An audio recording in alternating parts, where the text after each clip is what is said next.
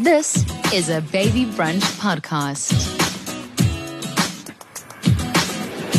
Baby Brunch, the parenting series, is proudly brought to you by Fed Health. With Fed Health, you create your perfect medical aid, from the benefits you want to how and how much you pay. Visit fedhealth.co.za and switch to Fed Health now. Fed Health, create your aid. Knock, knock. Who's there? Who's there?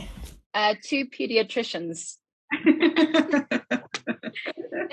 That's where the joke ends because here's the thing. If I know I have access to two pediatricians in one practice, how did you meet? So we We studied did together. under- postgrad, Postgrad together. together.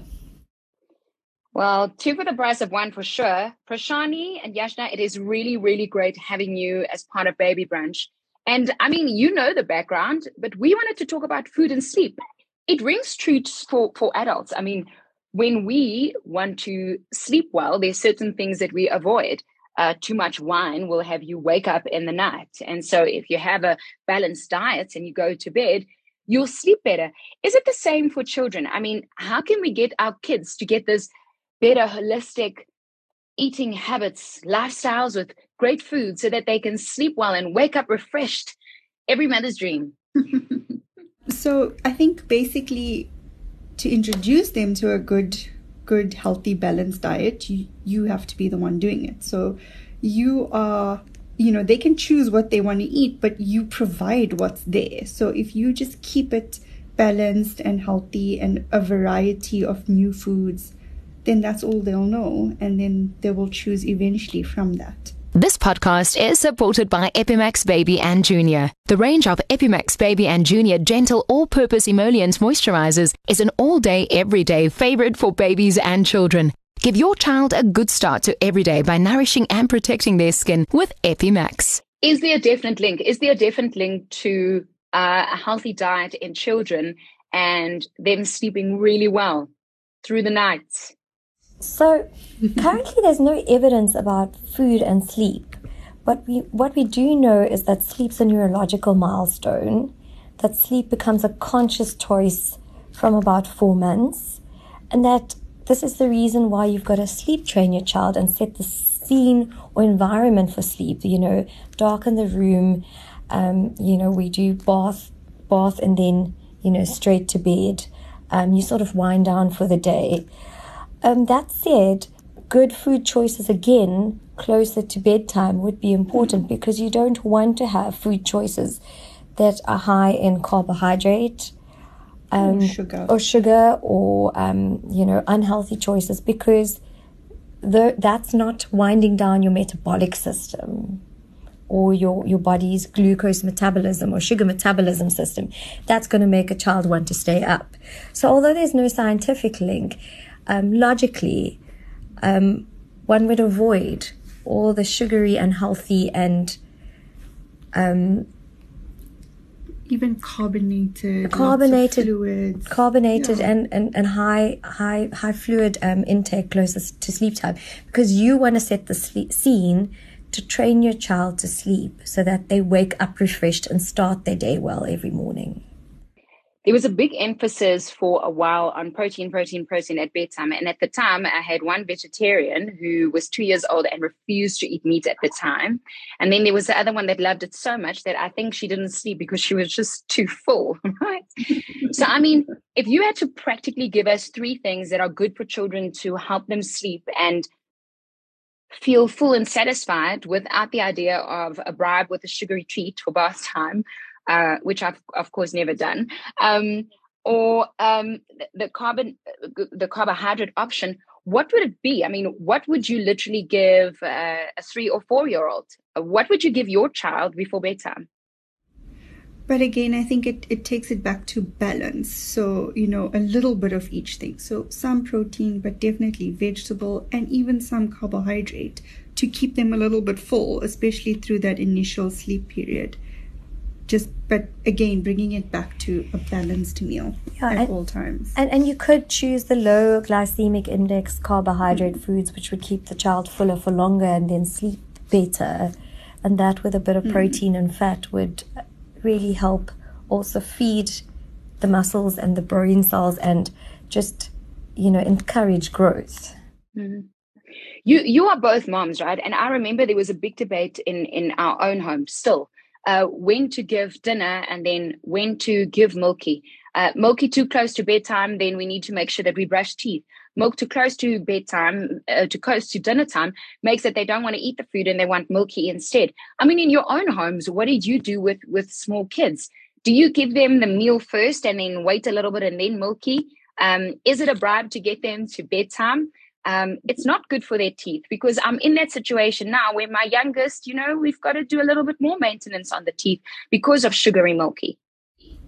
But I think it's also age dependent. So before the first year, then milk is the most important. So you should have milk, a milk feed, and then after that, definitely food, food first, yeah. and then after that, you can get a milk bottle. Yeah, and after a year, also they've got more teeth, so you've got to teach them teach them good dental hygiene and good, and that's part of winding down to sleep, mm. brushing your teeth. So, supper, at least yeah. thirty minutes before milk. Before before uh, a milk bottle, and then you know milk, and then you've got to brush, sleep, and prepare for bed because everything's about repetition. If you repeat and keep routine, they learn the routine you teach them. And then they can predict what's going to happen, so they're comfortable and happier at those times of days. Have you have you had? I mean, you're in a practice, right? So surely there's mommies and daddies and and partners and people that come in and we get it all wrong, right? what's the what's the worst mistake we can make? I mean, how bad can it get? I don't think you can make a mistake yeah. as a parent because every child's different. Every family is every different. Family is different. Every mom's different. Every dad's different. Everybody arrives from work at different yeah. times. Everyone's lifestyle is different. So at the end of the day, I think you've got to choose what works for your family and your lifestyle. Um, because if you say bedtime's at seven, but if you're a mom who only arrives home at half past seven, you will not see your children ever. So I, I think one has to really flex according to your family and your child's needs and your family's needs. I don't think there's any right or wrong. There's definitely things we try and avoid, but you can keep the routine. Yes. But so, move the time frame. Yes. So even like I think that's the important the take home message is is try and form some sort of routine. Whatever it is and however it is that suits your family is perfect as long as there's something that they know what's happening. Some sort of routine. Structure, yeah. I love that. I can use that in my own life. This is like a this is like a metaphor for life. Never mind our children and eating and sleeping. It is is picky eating bad? Like is it if you put a tray in front of them with every possible food, which is what I do. I mean, it, it looks like they're in some five star hotel with their little meze platters from strawberries to carrots to a little bit of protein. They call it flacy and you know and then uh, when i get back of the five things they've eaten two. Is is picky or fussy eat is that fussy eating or can we just let it go? So what is fussy eating? Because don't children have palates and choices too. I mean unless they're only eating meat or they're only eating cheese or they're only eating one food type.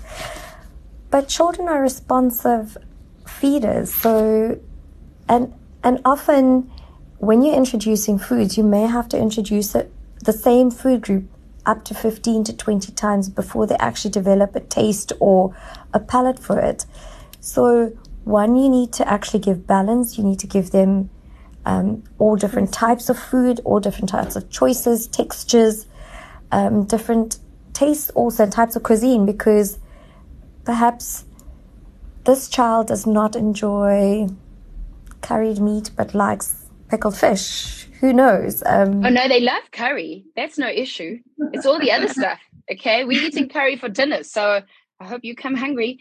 But I, I, hear what you're saying that the structure and routine. I also love your comment on on picky and fussy eating. You know, on my plates, I'm not going to eat everything or even the whole plate. There's some things that I like more than others, and it's so weird that we expect this from our children, right? Like you must eat all of it, or oh, she didn't eat all her food. Whereas it's not something that you expect from self, right?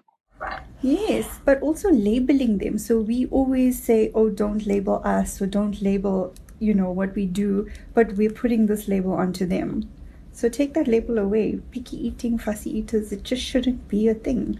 your child will eat what something of what you give them, and that's good enough. And also, I think a lot of picky and fussing eating uh, feeds from parental anxiety because if you've got an anxious parent who is constantly forcing their child to eat, Yeah. then you're going to get a reactive child who doesn't want to eat. Yeah. Sometimes, if you just leave it down and walk away and turn around, your child's exploring the food because they're not pressured to. Because we wouldn't like to sit at a dinner table and go, eat your food.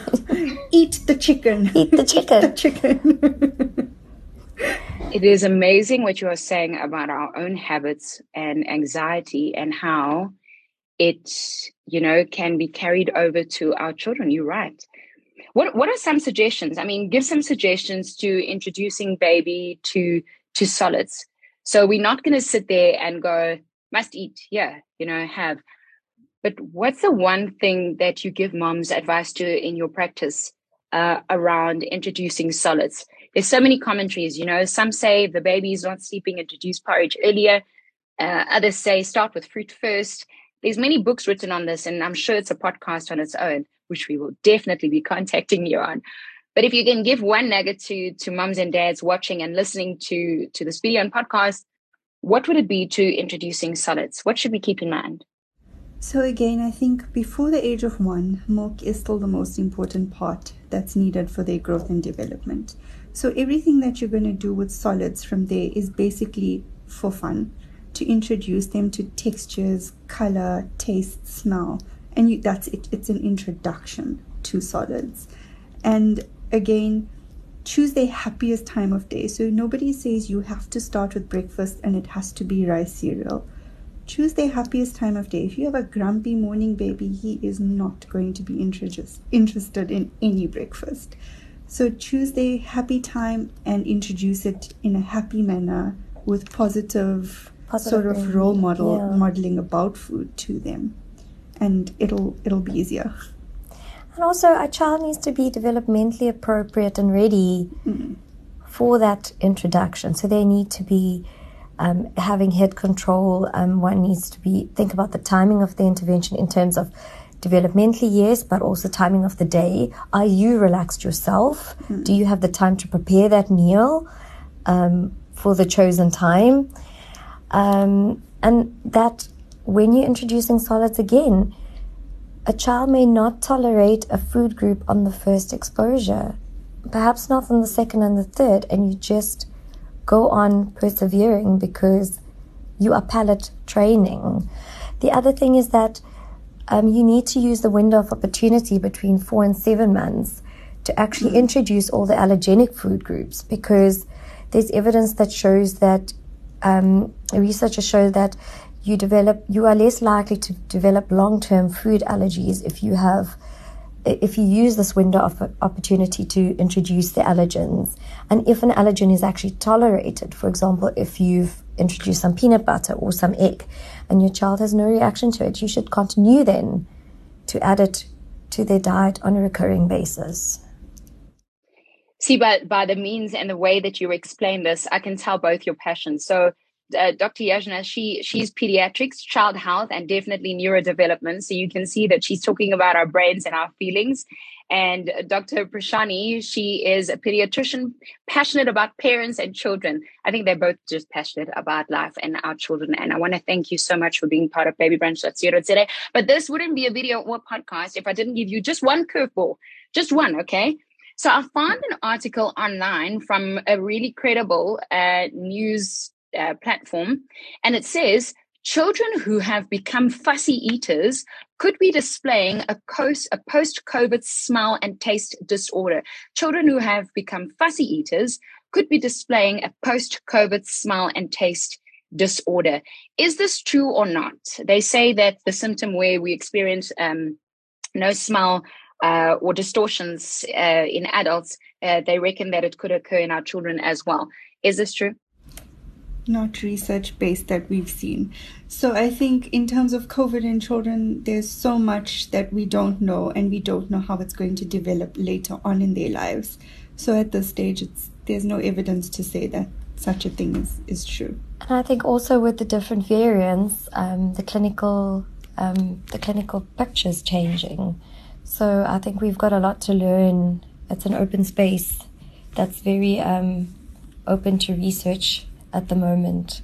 But we're getting there in terms of pediatric and extrapolating data from mm-hmm. adults. But we can't just directly, uh, yeah. uh, you know, extrapolate data and say this is applicable to children. Lastly, doctors, what's for dinner? Dry macaroni. I'm into curries and rotis, so I'm coming to your house, okay? This podcast was supported by Epimax Baby and Junior. Epimax Baby and Junior is dermatologist approved, free of artificial colorants and fragrances, and is safe to use from birth. Touch, nourish, love your child's skin with Epimax Baby and Junior. Available from leading pharmacies and retail stores. Baby Brunch, the parenting series, is proudly brought to you by Fed Health. With Fed Health, you create your perfect medical aid. From the benefits you want to how and how much you pay. Visit fedhealth.co.za and switch to FedHealth now. FedHealth, create your aid.